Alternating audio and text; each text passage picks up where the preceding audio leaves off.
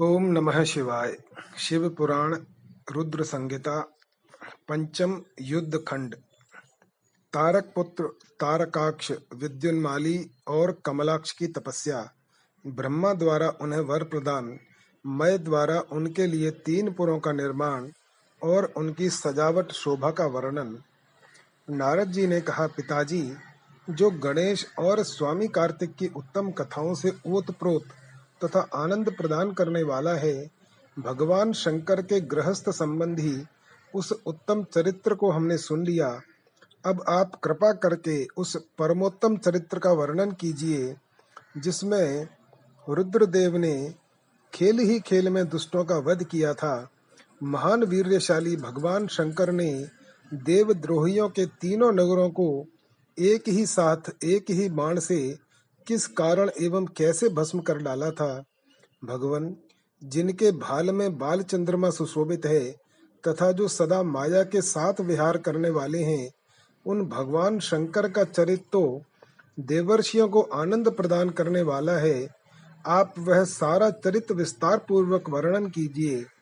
ब्रह्मा जी बोले, ऋषि श्रेष्ठ, पहले किसी समय व्यास ने सन्नत कुमार से ऐसा ही प्रश्न किया था। उस समय सन्नत कुमार ने जो कुछ उत्तर दिया था, वही मैं वर्णन करता हूँ। उस समय सन्नत कुमार ने कहा था, महाबुद्धिमान व्यास जी, विश्व का संहार करने वाले चंद्रमौली शिव ने जिस प्रकार एक ही बाण से त्रिपुर को भस्म किया था, वह चरित्र कहता हूँ सुनो।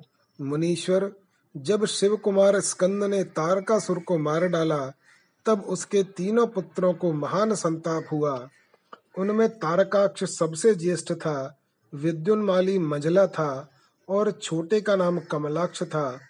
उन तीनों में समान बल था।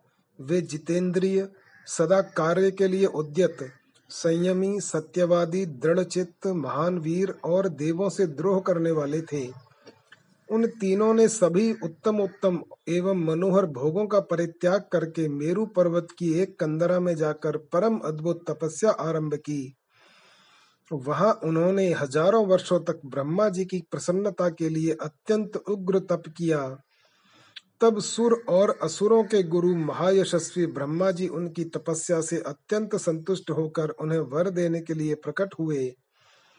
ब्रह्मा जी ने कहा, महादैत्यो, मैं तुम लोगों के तप से प्रसन्न हो गया हूँ। अतः तुम्हारी कामना के अनुसार तुम्हें सभी वर प्रदान करूँगा। देवद्रोहियों मैं सबकी तपस्या के फलदाता और सर्वदा सब कुछ करने में समर्थ हूँ। अब बताओ, तुम लोगों ने इतना घोर तप किस लिए किया है? सन्नत कुमार जी कहते हैं, मुने, ब्रह्मा जी की वह बात सुनकर उन सबने अंजलि बांधकर पितामह के चरणों में प्रणिपात किया और फिर धीरे धीरे अपने मन की बात कहना आरंभ किया। दैत्य बोले, देवेश यदि आप हम पर प्रसन्न हैं और हमें वर देना चाहते हैं तो यह वर दीजिए कि समस्त प्राणियों में हम सबके लिए अवध्य हो जाएँ। जगन्नाथ, आप हमें स्थिर कर दें और हमारे जरा रोग आदि सभी शत्रु नष्ट हो जाएँ, तथा कभी भी मृत्यु हमारे समीप न फटके हम लोगों का ऐसा विचार है कि हम लोग अजर अमर हो जाएँ और त्रिलोकी में अन्य सभी प्राणियों को मौत के घाट उतारते रहें, क्योंकि ब्राह्मण, यदि पाँच ही दिनों में काल के गाल में चला जाना निश्चित ही है तो अतुल लक्ष्मी उत्तम उत्तम नगर, अन्य अन्य भोग सामग्री, उत्कृष्ट पद और ऐश्वर्य से क्या प्रयोजन है? मेरे विचार से तो उस प्राणी के लिए ये सभी व्यर्थ हैं। सन्नत कुमार जी कहते हैं, महर्षि उन तपस्वी दैत्यों की यह बात सुनकर ब्रह्मा अपने स्वामी गिरिशाही भगवान शंकर का ध्यान करके बोले ब्रह्मा जी ने कहा, असुरो, अमरत्व सभी को नहीं मिल सकता, अतः तुम लोग अपना यह विचार छोड़ दो, इसके अतिरिक्त अन्य कोई वर जो तुम्हें रुचता हो मांग लो। क्योंकि दैत्यो, इस भूतल पर जहाँ कहीं भी जो प्राणी जन्मा है अथवा जन्म लेगा वह जगत में अजर अमर नहीं हो सकता। इसलिए पाप रहित असुरो, तुम लोग स्वयं अपनी बुद्धि से विचार कर मृत्यु की वंचना करते हुए कोई ऐसा दुर्लभ एवं दुसाध्य वर मांग लो, जो देवता और असुरों के लिए अशक्य हो। उस प्रसंग में तुम लोग अपने बल का आश्रय लेकर पृथक पृथक अपने मरण में किसी हेतु को मांग लो, जिससे तुम्हारी रक्षा हो जाए। और मृत्यु तुम्हें वर्ण न कर सके। सन्नत कुमार जी कहते हैं, महर्षि, ब्रह्मा जी के ऐसे वचन सुनकर वे दो घड़ी तक ध्यानस्थ हो गए। फिर कुछ सोच विचार कर सर्वलोक पितामह ब्रह्मा जी से बोले, दैत्यों ने कहा, भगवान, यद्यपि हम लोग प्रबल पराक्रमी हैं, तथापि हमारे कोई ऐसा घर नहीं है जहाँ हम शत्रुओं से सुरक्षित रहकर सुख पूर्वक निवास कर सकें। अतः आप हमारे लिए ऐसे तीन नगरों का निर्माण करा दीजिए, जो अत्यंत अद्भुत और संपूर्ण संपत्तियों से संपन्न हो तथा देवता जिनका प्रदर्शन न कर सकें। लोकेश, आप तो जगत गुरु हैं। हम लोग आपकी कृपा से ऐसे तीन पुरों में अधिष्ठित होकर इस पृथ्वी पर विचरण करेंगे। इसी बीच तारकाक्ष ने कहा कि विश्वकर्मा मेरे लिए जिस नगर का निर्माण करें, वह स्वर्णमय हो और देवता भी उसका भेदन न कर सकें।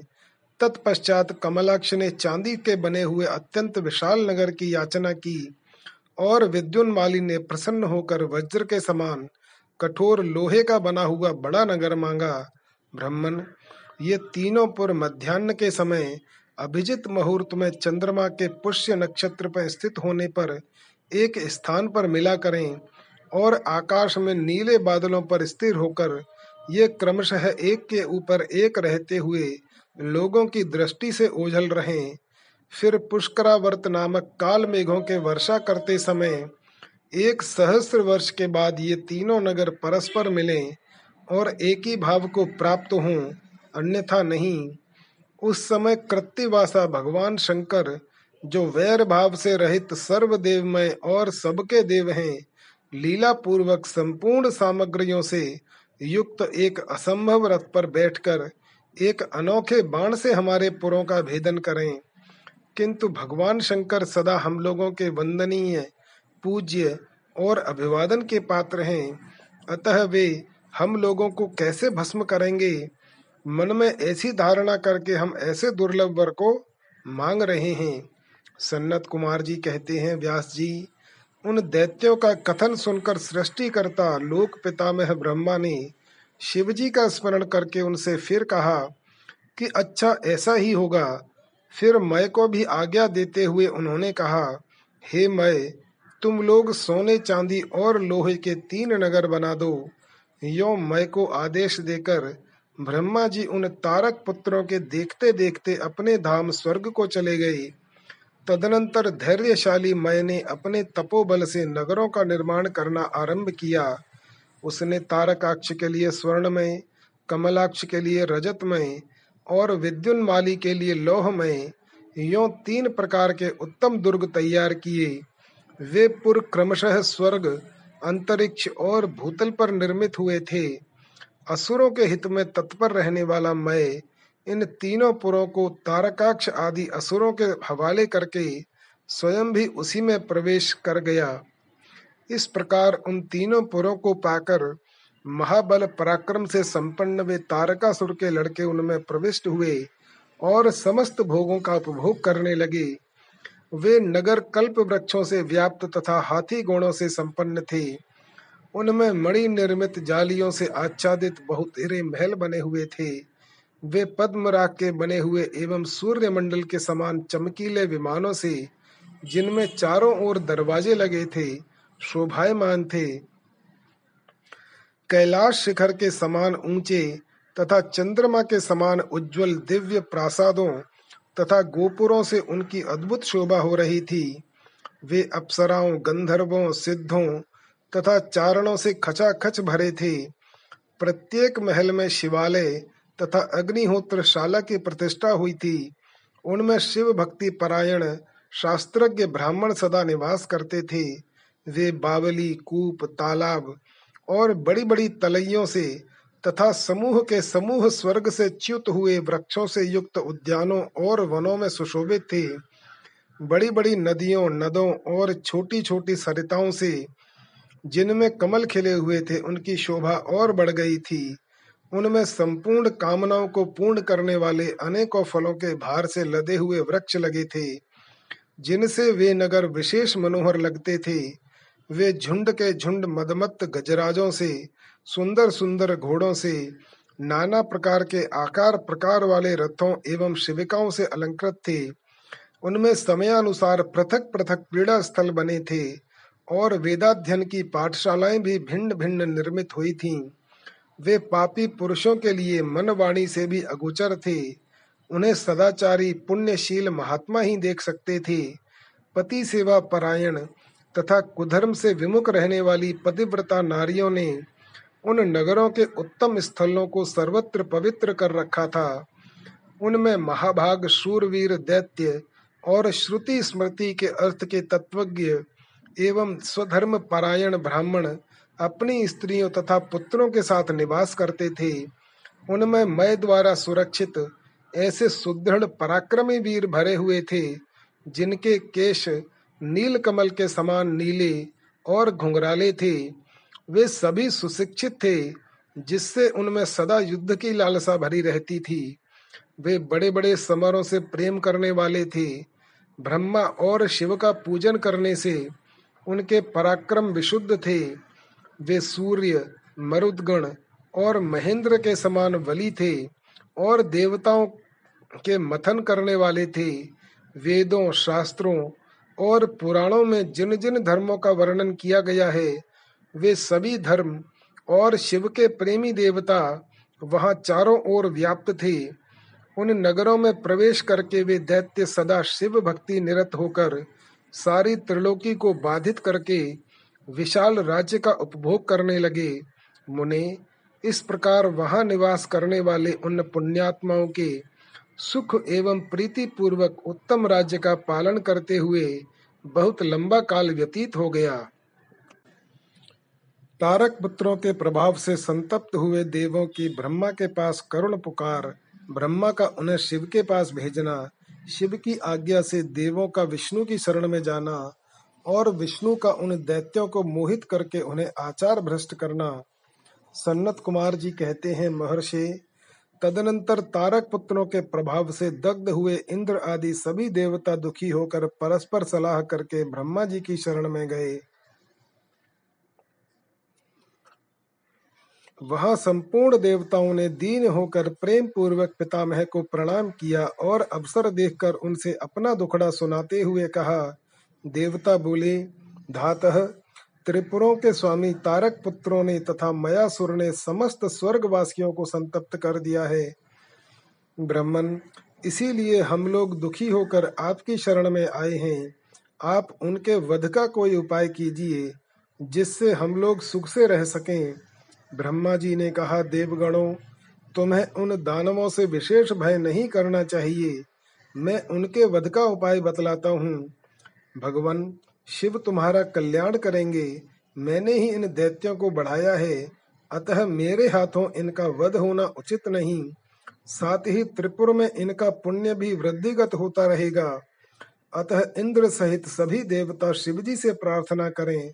वे सर्वाधीश यदि प्रसन्न हो जाएँगे तो वे ही तुम लोगों का कार्य पूर्ण करेंगे।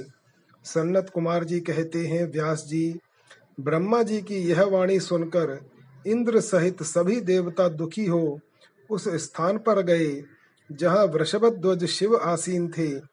तब उन सबने अंजलि बांधकर देवेश्वर शिव को भक्ति पूर्वक प्रणाम किया और कंधा झुकाकर लोकों के कल्याणकर्ता शंकर का स्तवन किया।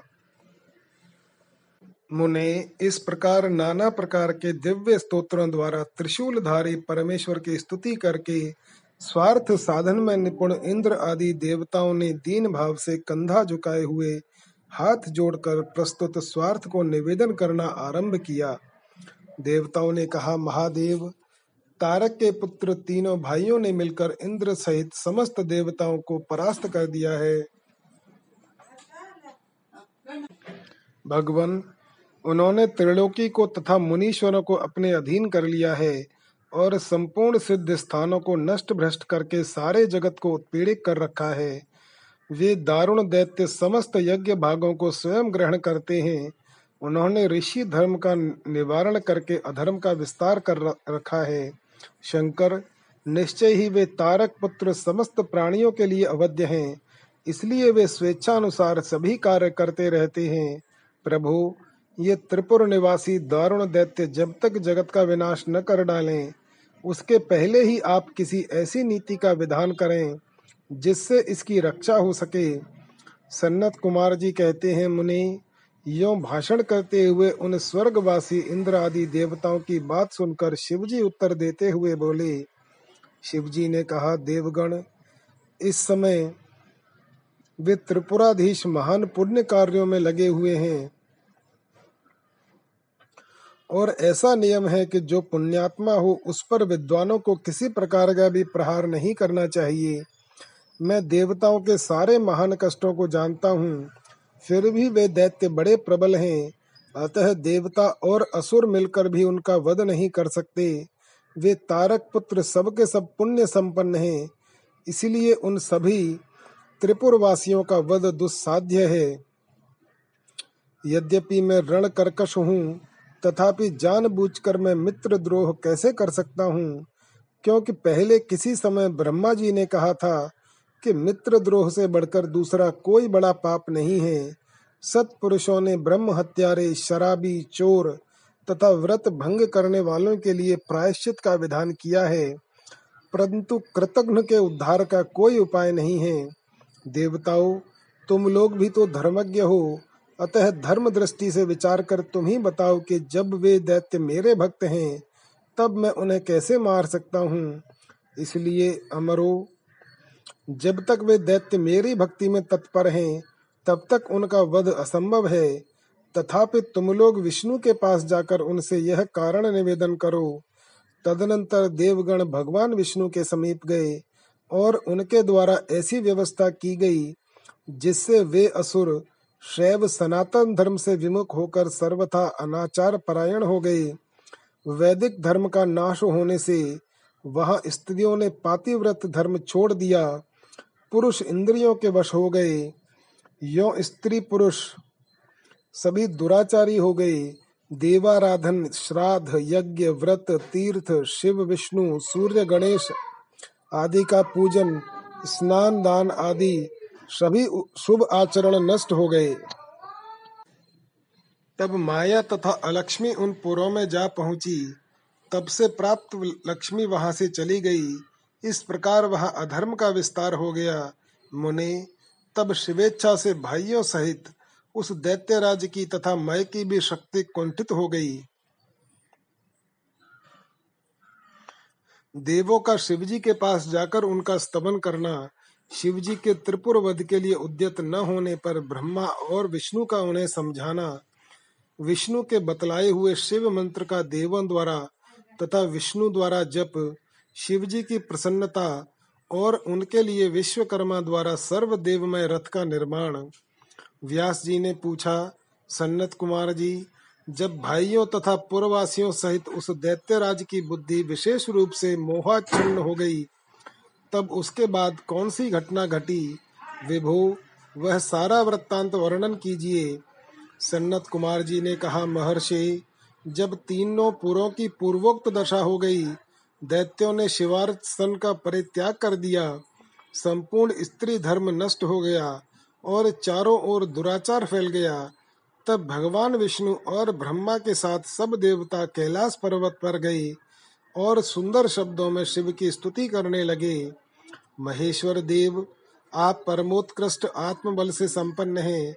आप ही सृष्टि के कर्ता, ब्रह्मा, पालक, विष्णु और संगरता रुद्र हैं। पर ब्रह्म स्वरूप आपको नमस्कार है। यो महादेव जी का स्तवन करके देवों ने उन्हें साष्टांग प्रणाम किया। फिर भगवान विष्णु ने जल में खड़े होकर अपने स्वामी परमेश्वर शिव का मन ही मन स्मरण करके तन्मय हो दक्षिणा मूर्ति के द्वारा प्रकटित रुद्र मंत्र का डेढ़ करोड़ की संख्या तक जप किया, तब तक सभी देवता उन महेश्वर में मन लगाकर यो उनकी स्तुति करते रहे।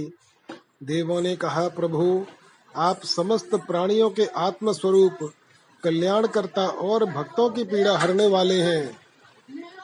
देवों ने कहा, प्रभु, आप समस्त प्राणियों के आत्म स्वरूप कल्याण करता और भक्तों की पीड़ा हरने वाले हैं। आपके गले में नीला चिन्ह है, जिससे आप नीलकंठ कहलाते हैं। आप चिद्रूप एवं प्रचेता हैं।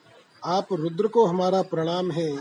असुर निकंदन, आप ही हमारी सारी आपत्तियों के निवारण करने वाले हैं। अतः सदा से आप ही हमारी गति हैं और आप ही सर्वदा हम लोगों के वंदनीय हैं। आप सबके आदि हैं और आप ही अनादि भी हैं। आप ही आनंद स्वरूप, अव्यव प्रभु प्रकृति पुरुष के भी साक्षात सृष्टा और जगदीश्वर हैं। आप ही रजोगुण सत्व गुण और तमोगुण के आश्रय से ब्रह्मा, विष्णु और रुद्र होकर जगत के कर्ता, भरता और संहारक बनते हैं। आप ही इस भव सागर से तारने वाले हैं। आप समस्त प्राणियों के स्वामी, अविनाशी, वरदाता, वाग्मय स्वरूप, वेद प्रतिपाद्य और वाच्य वाचकता से रहित हैं। योग वेदता योगी आप ईशान से मुक्ति की याचना करते हैं।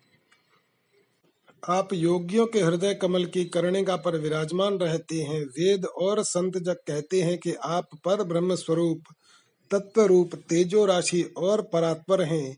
सर्व आप सर्वव्यापी, सर्वात्मा और त्रिलोकी के अधिपति हैं। भव, इस जगत में जिसे परमात्मा कहा जाता है, वह आप ही हैं। जगत गुरु इस जगत में जिसे देखने, सुनने, स्तवन करने तथा जानने योग्य बताया जाता है, और जो अणु से भी सूक्ष्म तथा महान से भी महान है, वह आप ही हैं। आप चारों ओर हाथ, पैर, नेत्र, सिर, मुख, कान और नाक वाले हैं। अतः आपको चारों ओर से नमस्कार है। सर्वव्यापिन, आप सर्वज्ञ, सर्वेश्वर, अनावृत और विश्वरूप हैं। आप विश्व आप विरूपाक्ष को सब ओर से अभिवंदन है, अभिवादन है। आप सर्वेश्वर, भवाध्यक्ष, सत्यमय, कल्याणकर्ता, अनुपमेय और करुण सूर्यों के समान प्रभावशाली हैं। आपको हम चारों ओर से दंडवत प्रणाम करते हैं। विश्वाराध्य आदि अंत शून्य छब्बीसवें तत्व नियामक रहित तथा समस्त प्राणियों को अपने अपने कार्यों में प्रवृत्त करने वाले आपको हमारा सब ओर से प्रणाम है। आप प्रकृति के भी प्रवर्तक, सबके प्रपिता में है और समस्त शरीरों में व्याप्त हैं।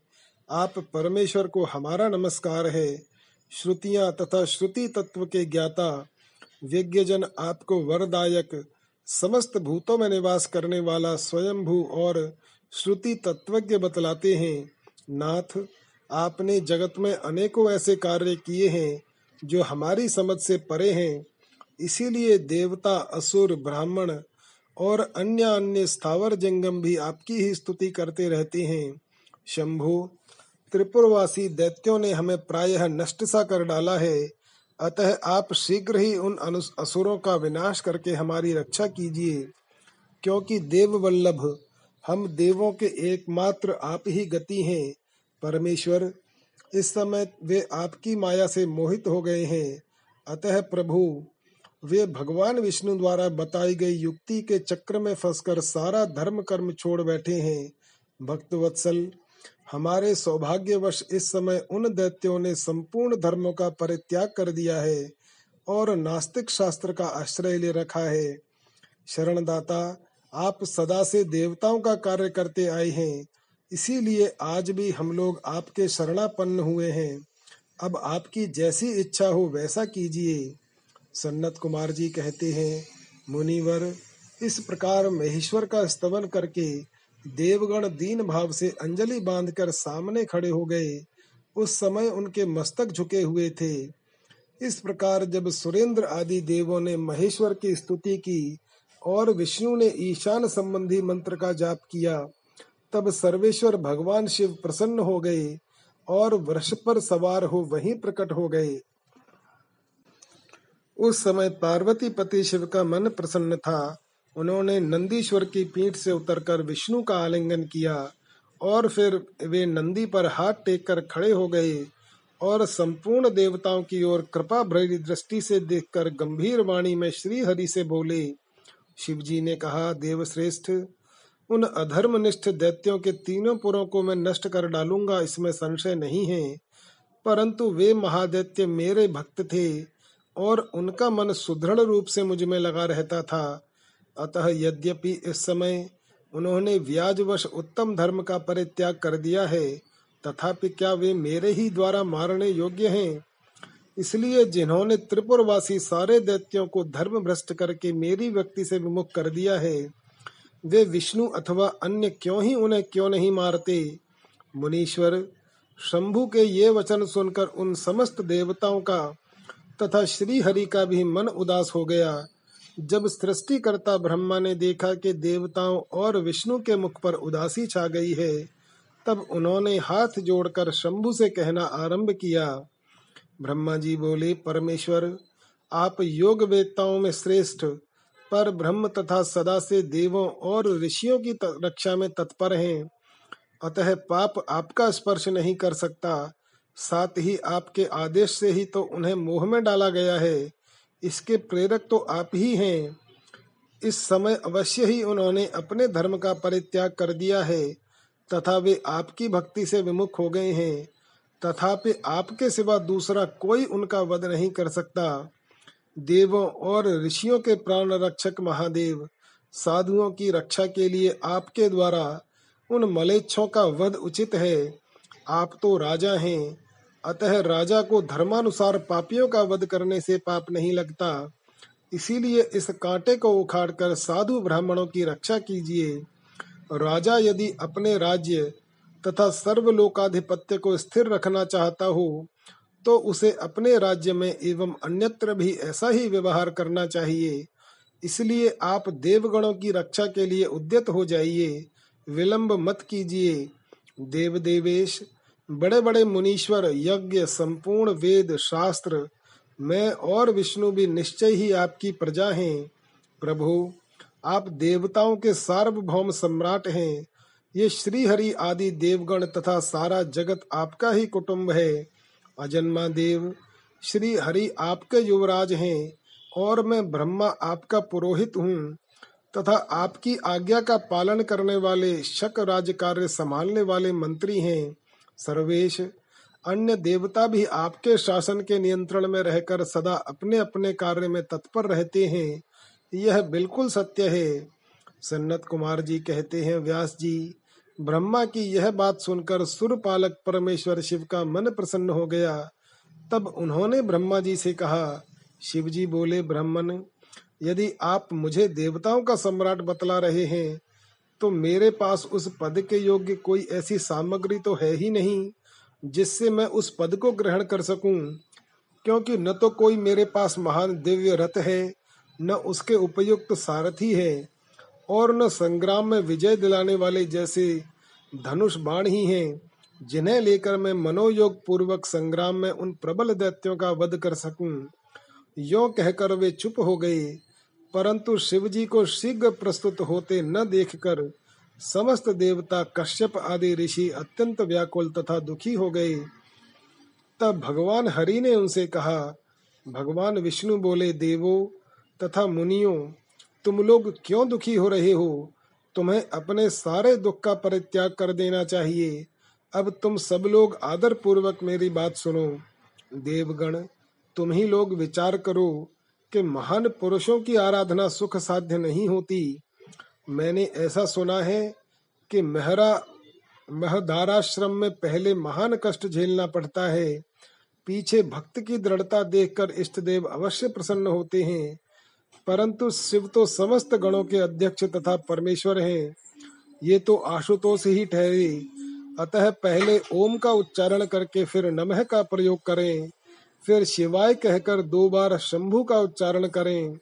उसके बाद दो बार कुरु का प्रयोग करके फिर शिवाय नमः ओम जोड़ दें। ऐसा करने से ओम नमः शिवाय, शुभम शुभम कुरु कुरु शिवाय नमः ओम, यह मंत्र बनता है। बुद्धि विशारदो, यदि तुम लोग शिव की प्रसन्नता के लिए इस मंत्र का पुनः एक करोड़ जप करोगे तो शिव जी अवश्य तुम्हारा कार्य पूर्ण करेंगे। मुनि प्रभावशाली श्री हरि ने जब यो कहा, तब सभी देवता पुनः शिव आराधन में लग गए। तत्पश्चात श्री हरि भी देवों तथा मुनियों के कार्य के सिद्धि के हेतु शिव में मन लगाकर विशेष रूप से विधि पूर्वक जप में तत्पर हो गए। मुनि श्रेष्ठ, इधर देवगण धैर्य संपन्न हो बारंबार शिव शिव यो उच्चारण करते हुए एक करोड़ जप करके सामने खड़े हो गए। इसी समय स्वयं साक्षात शिव पूर्वोक्त स्वरूप धारण करके प्रकट हो गए और यो कहने लगे, श्री शिव जी बोले, हरे ब्राह्मण, देवगण तथा उत्तम व्रत का पालन करने वाले मुनियों, मैं तुम लोगों के इस जप से प्रसन्न हो गया हूँ। अतः अब तुम लोग अपना मनोवांछित वर मांग लो। देवताओं ने कहा, देवादिदेव कल्याण करता जगदीश्वर यदि आप हम पर प्रसन्न हैं तो देवों की विकलता का विचार करके शीघ्र ही त्रिपुर का संहार कर दीजिए। परमेश्वर, आप दीन बंधु तथा कृपा की खान हैं। आपने ही सदा से हम देवताओं की बारंबार विपत्तियों से रक्षा की है। अतः इस समय भी आप हमारी रक्षा कीजिए। सन्नत कुमार जी कहते हैं ब्रह्मन तब ब्रह्मा और विष्णु सहित देवों की वह बात सुनकर शिव जी मन ही मन प्रसन्न हुए। और पुनः इस प्रकार बोले, महेश्वर ने कहा, हरे ब्राह्मण, देवगण तथा मुनियों, अब त्रिपुर को नष्ट हुआ ही समझो। तुम लोग आदर पूर्वक मेरी बात सुनो और उसके अनुसार कार्य करो। पैन मैंने पहले जिस दिव्य रथ, सारथी, धनुष और उत्तम बाण को अंगीकार किया है, वह सब शीघ्र ही तैयार करो। विष्णु तथा विधे निश्चय ही तुम दोनों त्रिलोकी के अधिपति हो। इसलिए तुम्हें चाहिए कि मेरे लिए प्रयत्न पूर्वक सम्राट के योग्य सारा उपकरण प्रस्तुत कर दो। तुम दोनों सृष्टि के सृजन और पालन कार्य में नियुक्त हो। अतः त्रिपुर को नष्ट हुआ समझकर देवताओं की सहायता के लिए यह कार्य अवश्य करो। यह शुभ मंत्र जिसका तुम लोगों ने जप किया है। महान पुण्य में तथा मुझे प्रसन्न करने वाला है, यह भुक्ति, मुक्ति का दाता, संपूर्ण कामनाओं का पूरक और शिव भक्तों के लिए आनंद प्रद है। यह स्वर्ग कामी पुरुषों के लिए धन, यश और आयु की वृद्धि करने वाला है। यह निष्काम के लिए मोक्ष तथा साधन करने वाले पुरुषों के लिए भुक्ति, मुक्ति का साधक है। जो मनुष्य पवित्र होकर सदा इस मंत्र का कीर्तन करता है, सुनता है अथवा दूसरे को सुनाता है, उसकी सारी अभिलाषाएँ पूर्ण हो जाती हैं। सन्नत कुमार जी कहते हैं, मुनि, परमात्मा शिव की यह बात सुनकर सभी देवता परम प्रसन्न हुए और ब्रह्मा तथा विष्णु को तो विशेष आनंद प्राप्त हुआ। उस समय विश्वकर्मा ने शिव के आज्ञानुसार विश्व के हित के लिए एक सर्वदेवमय तथा परम शोभन दिव्य रथ का निर्माण किया। सर्वदेवमय रथ का वर्णन, शिवजी का उस रथ पर चढ़कर युद्ध के लिए प्रस्थान, उनका पशुपति नाम पड़ने का कारण, शिवजी द्वारा गणेश का पूजन और त्रिपुर दाह मय दानव का त्रिपुर से जीवित बच निकलना। व्यास जी ने कहा, शैव प्रवर, सन्नत कुमार जी, आपकी बुद्धि बड़ी उत्तम है, आप सर्वज्ञ हैं तात, आपने परमेश्वर शिव की जो कथा सुनाई है, वह अत्यंत अद्भुत है। अब बुद्धिमान विश्वकर्मा ने शिवजी के लिए जिस देवमय एवं परमोत्कृष्ट दिव्य रथ का निर्माण किया था, उसका वर्णन कीजिए।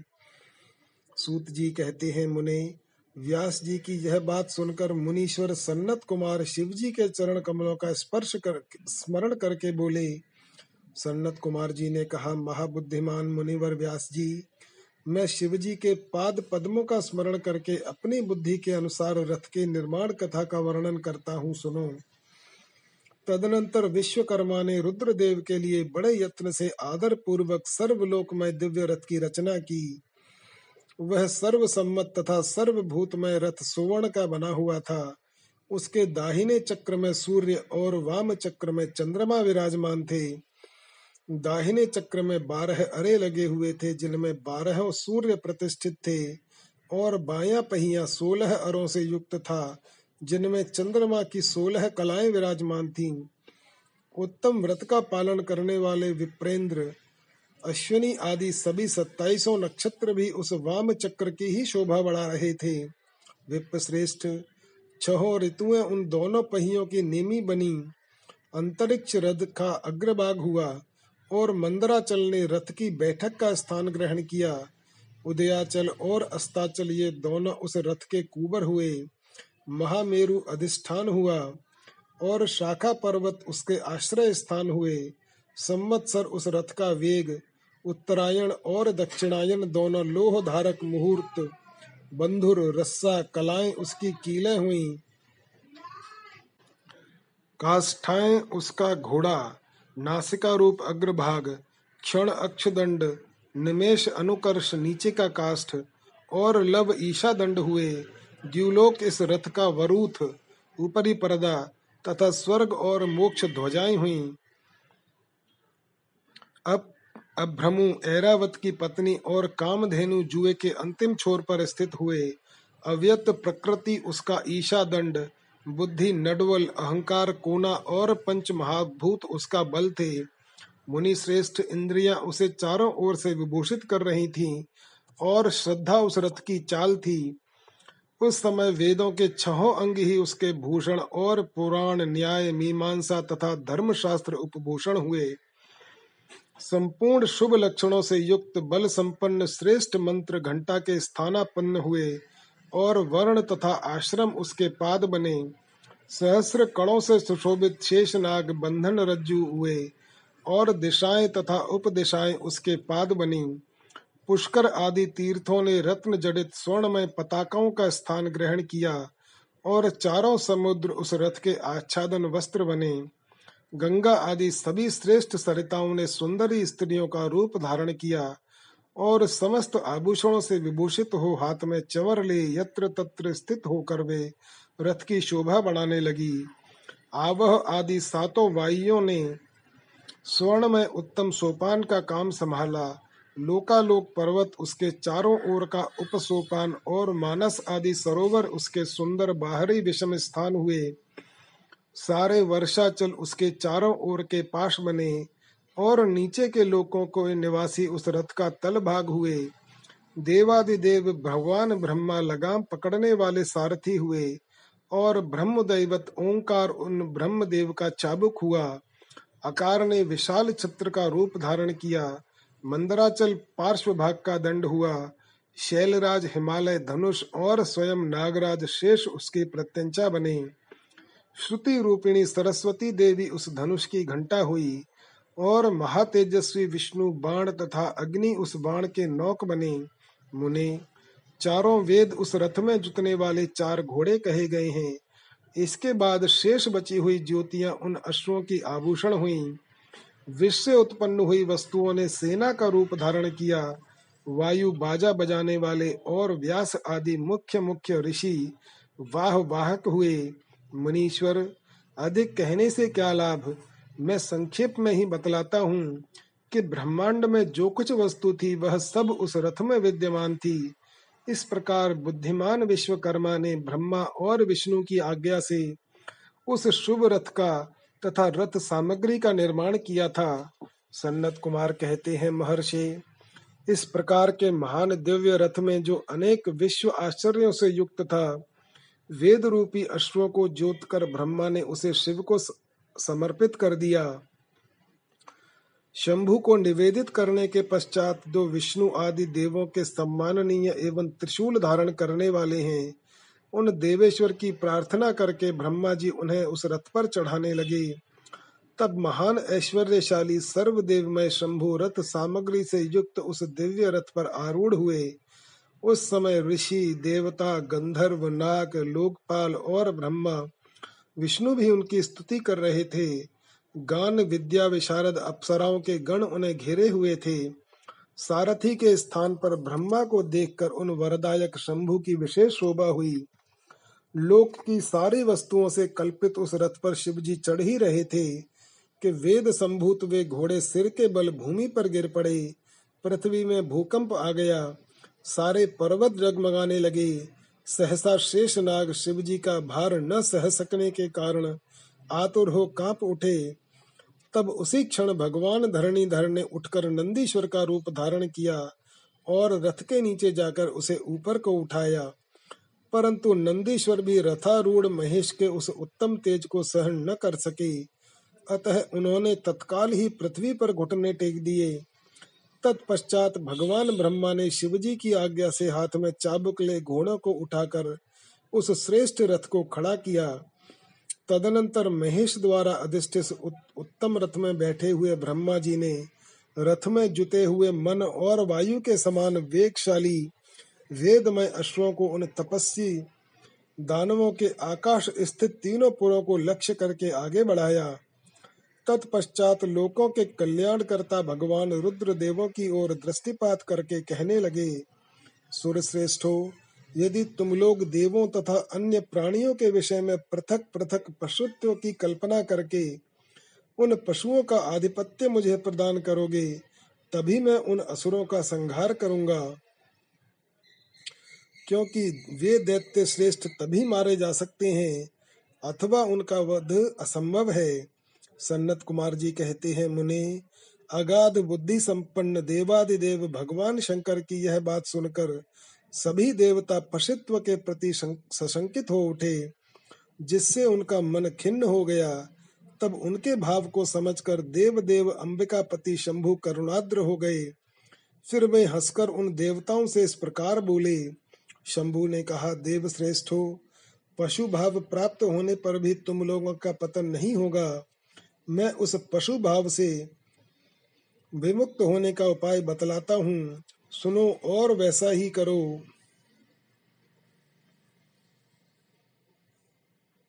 समाहित मन वाले देवताओं, मैं तुम लोगों से सच्ची प्रतिज्ञा करता हूँ कि जो इस दिव्य पाशुपत व्रत का पालन करेगा, वह पशुत्व से मुक्त हो जाएगा। सूर्य श्रेष्ठ हो, तुम्हारे अतिरिक्त जो अन्य प्राणी भी मेरे पाशुपत व्रत को करेंगे वे भी निस्संदेह पशुत्व से छूट जाएँगे। जो नैष्टिक ब्रह्मचर्य का पालन करते हुए बारह वर्ष तक, छह वर्ष तक अथवा तीन वर्ष तक मेरी सेवा करेगा अथवा कराएगा, वह पशुत्व से विमुक्त हो जाएगा। इसलिए श्रेष्ठ देवताओं, तुम लोग भी जब इस परमोत्कृष्ट दिव्य व्रत का पालन करोगे तो उसी समय पशुत्व से मुक्त हो जाओगे। इसमें कुछ भी संशय नहीं है। सन्नत कुमार जी कहते हैं, महर्षि, परमात्मा महेश्वर का यह वचन सुनकर विष्णु और ब्रह्मा आदि देवताओं ने कहा, तथेति, बहुत अच्छा ऐसा ही होगा। इसीलिए बड़े बड़े देवता तथा असुर भगवान शंकर के पशु बने और पशुत्व रूपी पाश से विमुक्त करने वाले रुद्र पशुपति हुए। तभी से महेश्वर का पशुपति, यह नाम विश्व में विख्यात हो गया। यह नाम सहस्र समस्त लोकों में कल्याण प्रदान करने वाला है। उस समय संपूर्ण देवता तथा ऋषि हर्ष मग्न होकर जय जयकार करने लगे और देवेश्वर, ब्रह्मा, विष्णु तथा अन्य अन्य प्राणी भी परमानंद मग्न हो गए। उस अवसर पर महात्मा शिव का जैसा रूप प्रकट हुआ था, उसका वर्णन सैकड़ों वर्षों में भी नहीं हो सकता। तदनंतर जो शिवा तथा संपूर्ण जगत के स्वामी और समस्त प्राणियों के सुख प्रदान करने वाले हैं वे महेश्वर यो सुसज्जित होकर त्रिपुर का संहार करने के लिए प्रस्थित हुए। जिस समय देव देव महादेव त्रिपुर का विनाश करने के लिए चले, उस अवसर पर देवराज आदि सभी प्रधान प्रधान देवता भी उनके साथ प्रस्थित हुए। पर्वत के समान विशाल काय उन सुरेश्वरों का मन प्रसन्न था। वे सूर्य के समान प्रकाशित हो रहे थे। वे सभी हाथों में हल, शाल, मूसल भुषुंडी और नाना प्रकार के पर्वत जैसे विशाल आयुधों को धारण करके हाथी, घोड़े, सिंह, रथ और बैलों पर सवार होकर चल रहे थे। उस समय जिनके शरीर परम प्रकाशमान थे और मन महान उत्साह से संपन्न थे तथा जो नाना प्रकार के अस्त्र शस्त्रों से सुसज्जित थे, वे इंद्र, ब्रह्मा और विष्णु आदि देव शंभु की जय जयकार बोलते हुए महेश्वर के आगे आगे चले। सभी दंडी एवं जटाधारी मुनि हर्ष मनाने लगे और आकाशधारी सिद्ध तथा चारण पुष्पों की वृष्टि करने लगे। विप्रेंद्र त्रिपुर की यात्रा करते समय जितने गणेश्वर शिव जी के साथ थे, उनकी गणना करके कौन पार पा सकता है? तथापि मैं कुछ का वर्णन करता हूँ। योगिन, समस्त गणराजों में श्रेष्ठ भृंगी गणेश्वरों तथा देव गणों से घिरकर विमान पर आरूढ़ हो महेंद्र की भांति त्रिपुर का विनाश करने के लिए चले। उनके साथ साथ केश विगतवास, महाकेश, महाज्वर, सोमवल्ली, सवर्ण, सोमप, सनक, सोमध्रक, सूर्यवर्चा सूर्य प्रेक्षणक सूर्याक्ष, सूर्यनामा, सूर, सुंदर, प्रस्कंद, कुंदर, चंड, कंपन, अतिकंपन, इंद्र इंद्र जय वंता हिमकर, सताक्ष, पंचाक्ष, सहस्राक्ष, महोदर, सतीजहु शतास्य रंक कर्पूर पूतन द्विशिश्व त्रिशिश्व अहंकार कारक अजवक्त्र, अष्टवक्त्र, हयवक्त्र, अर्धवक्त्र आदि बहुत से अप्रमेय बलशाली वीर गणाध्यक्ष लक्ष्य लक्षण की प्रवाह न करते हुए महेश्वर को घेर कर चल रहे थे। व्यास जी तदनंतर महादेव शंभु संपूर्ण सामग्रियों सहित उस रथ पर स्थित हो उन सुरद्रोहियों के तीनों पुरों को पूर्णतया दग्ध करने के लिए उद्यत हुए। उन्होंने रथ के शीर्ष स्थान पर स्थित हो उस महान अद्भुत धनुष पर प्रत्यंचा चढ़ाई और उस पर उत्तम बाण का संधान करके वे रोषावेश हो होठ को चाटने लगे। फिर धनुष की मूठ को दृढ़ता पूर्वक पकड़कर और दृष्टि में दृष्टि मिलाकर वे वहाँ अचल भाव से खड़े हो गए। परंतु उनके अंगूठे के अग्रभाग में स्थित होकर गणेश निरंतर पीड़ा ही पहुंचाते रहे, जिससे वे तीनों पूर्व त्रिशूलधारी शंकर का लक्ष्य नहीं बन सके। तब धनुष्माणधारी मुंज केश विरूपाक्ष शंकर ने परम शोभन, आकाशवाणी सुनी। उस व्योम वाणी ने कहा, ऐश्वर्यशाली जगदीश्वर, जब तक आप इन गणेश की अर्चना नहीं कर लेंगे, तब तक इन तीन पुरों का संहार नहीं कर सकेंगी। ऐसा, ऐसी बात सुनकर अंधकासुर के निहंता भगवान शिव ने भद्रकाली को बुलाकर गजानन का पूजन किया, जब हर्ष पूर्वक विधि विधान सहित अप्रभाग में स्थित उन विनायक की पूजा की गई, तब वे प्रसन्न हो गए। फिर तो भगवान शंकर को उन तारक पुत्र महामनस्वी दैत्यों के तीनों नगर यथोक्त रूप से आकाश में स्थित दीख पड़े। इस विषय में कुछ लोग ऐसा कहते हैं कि जब शिवजी स्वयं स्वतंत्र पर ब्रह्म सगुण, निर्गुण, सबके द्वारा अलक्ष्य स्वामी, परमात्मा, निरंजन, पंचदेवमय, पंचदेवों के उपास्य और परात्पर प्रभु हैं, वे ही सबके उपास्य हैं और उनका उपास्य कोई नहीं है, तब सबके वंदनीय पर ब्रह्म स्वरूप उन देवेश्वर महेश्वर के विषय में यह बात उचित नहीं जान पड़ती कि उनकी कार्य सिद्धि अन्य की कृपा पर अवलंबित हो। परंतु मुने, उन देवादिदेव वरदानी महेश्वर के चरित्र में लीलावश सब कुछ घटित हो सकता है। अस्तु, इस प्रकार जब गणाधिप का पूजन करके महादेव जी स्थित हुए, तब वे तीनों पुर कालवश शीघ्र ही एकता को प्राप्त हो गए।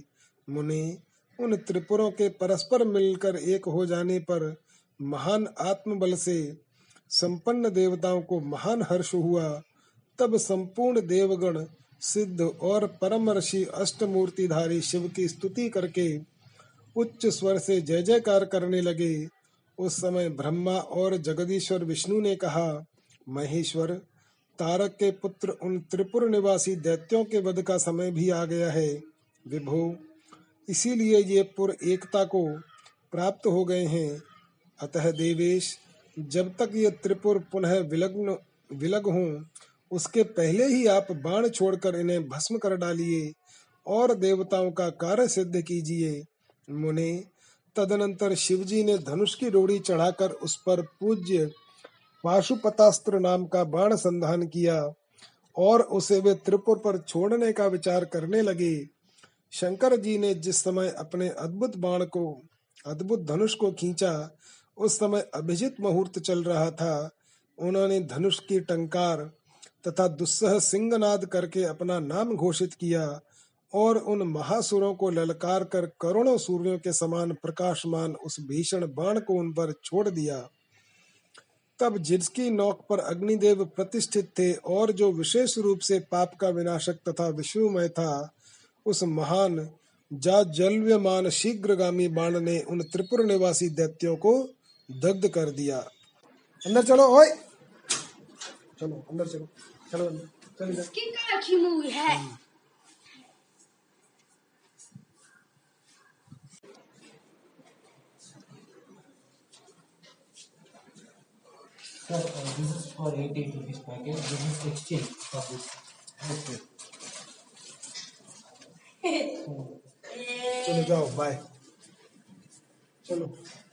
आई पिता बुद्धि। हाँ। हाँ पिता फिर मिलते हैं। हाँ फिर मिलते हैं चलो।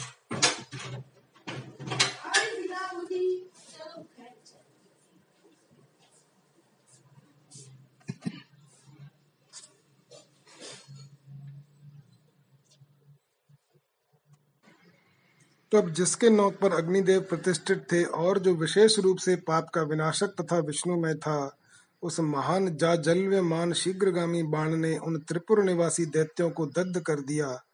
तत्पश्चात वे तीनों पूर्वी भस्म हो गए और एक साथ ही चारों समुद्र रूपी मेखला वाली भूमि पर गिर पड़े। उस समय शिवजी की पूजा का अतिक्रमण कर देने के कारण सैकड़ों दैत्य उस बाण स्थित अग्नि से जलकर हाहाकार मचा रहे थे। जब भाइयों सहित तार, तारकाक्ष जलने लगा तब उसने अपने स्वामी भक्तवत्सल भगवान शंकर का स्मरण किया और मन ही मन महादेव को देखकर परम भक्ति पूर्वक नाना प्रकार से विलाप करता हुआ वह उनसे उनसे कहने लगा, तारकाक्ष बोला, भव, आप हम पर प्रसन्न हैं, यह हमें ज्ञात हो गया है। इस सत्य के प्रभाव से आप फिर कब भाइयों सहित हमको दग्ध करेंगे? भगवान, जो देवता और असुरों के लिए अप्राप्य हैं वह आपके हाथ से मरण रूप दुर्लभ लाभ हमें प्राप्त हो गया। अब जिस जिस योनि में हम जन्म धारण करें, वहाँ हमारी बुद्धि आपकी भक्ति से भावित रहे। मुनि, यो वे दैत्य विलाप कर ही रहे थे कि शिवजी की आज्ञा से उस अग्नि ने उन्हें अद्भुत रीति से जलाकर राख की ढेरी बना दिया। व्यास जी, और भी जो बालक और वृद्ध दानव थे, वे शिवाज्ञा अनुसार उस अग्नि द्वारा शीघ्र ही जलकर भस्म हो गए। यहाँ तक कि उन त्रिपुरों में जितनी स्त्रियाँ और पुरुष थे, वे सब के सब उस अग्नि से उसी प्रकार दग्ध हो गए। जैसे कल्पांत में जगत भस्म हो जाता है, उस समय उस भीषण अग्नि से कोई भी स्थावर जंगम बिना जले नहीं बचा। किंतु असुरों का विश्वकर्मा अविनाशी में बच गया, क्योंकि वह देवों का अविरोधी, शंभु के तेज से सुरक्षित और सद्भक्त था। विपत्ति के अवसर पर भी वह महेश्वर का शरणागत बना रहता था। जिन दैत्यों तथा अन्य प्राणियों का हाव भाव भाव अभाव अथवा कृत अकृत के प्राप्त होने पर नाशकारक पतन नहीं होता, वे विनाश से बचे रहते हैं। इसलिए सत्पुरुषों को अत्यंत संभावित उत्तम कर्म के लिए ही प्रयत्न करना चाहिए, क्योंकि निंदित कर्म करने से प्राणी का विनाश हो जाता है। अतः गर्हित कर्म का आचरण भूल कर भी न करे। उस समय भी जो दैत्य बंधु बांधवों सहित शिव जी की पूजा में तत्पर थे, वे सबके सब शिव पूजा के प्रभाव से दूसरे जन्म में गणों के अधिपति हो गए। देवों के स्तवन से शिवजी का कोप शांत होना और शिवजी का उन्हें वर देना, मैं दानव का शिवजी के समीप आना और उनसे वर याचना करना शिवजी से वर पाकर मैं का वितल लोक में जाना। व्यास जी ने पूछा, महाबुद्धिमान सन्नत कुमार जी, आप तो ब्रह्मा के पुत्र और शिव भक्तों में सर्वश्रेष्ठ हैं, अतः आप धन्य हैं। अब यह बतलाइए कि त्रिपुर के दग्ध हो जाने पर संपूर्ण देवताओं ने क्या किया? मैं कहाँ गया? और उन त्रिपुराध्यक्षों की क्या गति हुई? यदि यह वृत्तांत शंभु की कथा से संबंध रखने वाला हो तो वह सब विस्तार पूर्वक मुझसे वर्णन कीजिए। सूत जी कहते हैं, मुने, व्यास जी का प्रश्न सुनकर सृष्टिकर्ता ब्रह्मा के पुत्र भगवान सन्नत कुमार शिव जी के युगल चरणों का स्मरण करके बोले। सन्नत कुमार जी ने कहा, महाबुद्धिमान व्यास जी, जब महेश्वर ने दैत्यों से खचाखच भरे हुए संपूर्ण त्रिपुर को भस्म कर दिया, तब सभी देवताओं को महान आश्चर्य हुआ। उस समय शंकर जी के महान भयंकर रौद्र रूप को जो करोड़ों सूर्यों के समान प्रकाशमान और प्रलय कालीन अग्नि की भांति तेजस्वी था तथा जिसके तेज से दसों दिशाएँ प्रज्वलित सी दिख रही थीं, देखकर साथ ही हिमाचल पुत्री पार्वती देवी की ओर दृष्टिपात करके संपूर्ण देवता भयभीत हो गए। तब मुख्य मुख्य देवता विनम्र होकर सामने खड़े हो गए। उस अवसर पर बड़े बड़े ऋषि भी देवताओं की वाहिनी को भयभीत देखकर खड़े ही रह गए। कुछ बोल न सके। वे चारों ओर से शंभु को प्रणाम करने लगे। तत्पश्चात ब्रह्मा भी शिवजी के उस रूप को देखकर भयग्रस्त हो गए। तब उन्होंने डरे हुए विष्णु तथा देवगणों के साथ प्रसन्न मन से सावधानी पूर्वक उन गिरिजा सहित महेश्वर का, जो देवों के भी देव भव तथा हर नाम से प्रसिद्ध भक्तों के अधीन रहने वाले और त्रिपुर हंता है स्तवन किया, तदनंतर सभी प्रमुख देवताओं ने भगवान शिव की स्तुति की। यो स्तुति किए जाने पर लोकों के कल्याणकर्ता शंकर प्रसन्न होकर बोले, शंकर जी ने कहा, ब्रह्मा, विष्णु तथा देवगण, मैं तुम लोगों पर विशेष रूप से प्रसन्न हूँ। अतः अब तुम सभी विचार करके अपना मनोवांछित वर मांग लो। सन्नत कुमार जी कहते हैं, मुनि श्रेष्ठ, शिव द्वारा कहे हुए वचन को सुनकर सभी देवताओं का मन प्रसन्नता से खिल उठा। फिर तो वे बोल उठे। देवताओं ने कहा, भगवान देव देवेश यदि आप हम पर प्रसन्न हैं और हम देवगणों को अपना दास समझकर वर देना चाहते हैं तो देव सत्तम, जब जब देवताओं पर दुख की संभावना हो तब तब आप प्रकट होकर सदा उनके दुखों का विनाश करते रहें। सन्नत कुमार जी कहते हैं, महर्षि, जब ब्रह्मा, विष्णु और देवताओं ने भगवान रुद्र से ऐसी प्रार्थना की, तब वे शांत तथा प्रसन्न होकर एक साथ ही सबसे बोले अच्छा सदा ऐसा ही होगा। ऐसा कहकर शंकर जी ने, जो सदा देवों का दुख हरण करने वाले हैं प्रसन्नता पूर्वक देवों को जो कुछ अभीष्ट था, वह सारा का सारा उन्हें प्रदान कर दिया। इसी समय मैं दानव, जो शिवजी की कृपा के बल से जलने से बच गया था, शंभु को प्रसन्न देखकर हर्षित मन से वहाँ आया। उसने विनीत भाव से हाथ जोड़कर प्रेम पूर्वक हर तथा अन्य अन्य देवों को भी प्रणाम किया। फिर वह शिवजी के चरणों में लौट गया। तत्पश्चात दानव श्रेष्ठ मैंने उठकर शिवजी की ओर देखा। उस समय प्रेम के कारण उसका गला भर आया और वह भक्ति पूर्ण चित्त से उनकी स्तुति करने लगा। द्विज श्रेष्ठ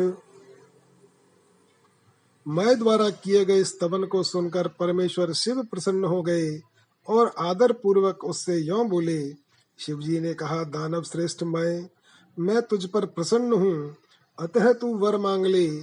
इस समय जो कुछ भी तेरे मन की अभिलाषा होगी, उसे मैं अवश्य पूर्ण करूँगा।